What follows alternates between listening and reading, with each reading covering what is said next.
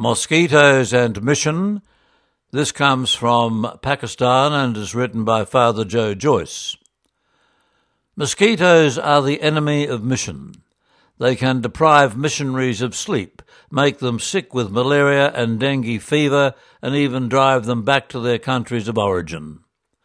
I have seen a priest lay low with malarial fever, shivering under layers of blankets until the fever subsided.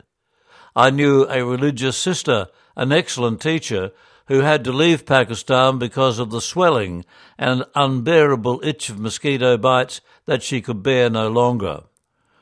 I've had my own battles with these pesky creatures.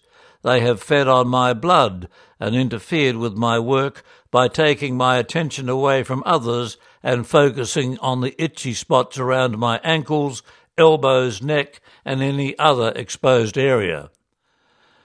In spiritual direction sessions, not only have I been distracted myself, but I have also seen those I am working with being obstructed in their sharing and even shortening the time they might otherwise have spent dealing with their spiritual lives.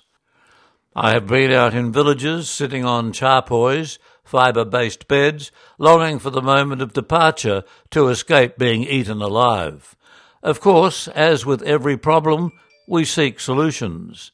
There are nets, lotions, coils, fans, and plug in devices. However, each one has its limitations. With a net, you get too hot. With lotions, the effect lasts for only a relatively short time. Coils can be a fire hazard. Fans and plug in devices can't be used outdoors, and only coils can be used when the electricity is cut, which is often.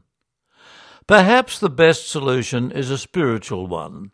St. Paul tells us that he was given a thorn in the flesh, and when he asked God to remove it, he was told, My grace is sufficient for you, my power is at its best in weakness.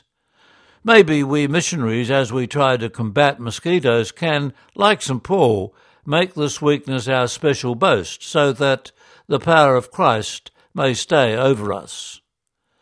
That article, written by Columban Father Joseph Joyce, lives and works in Pakistan.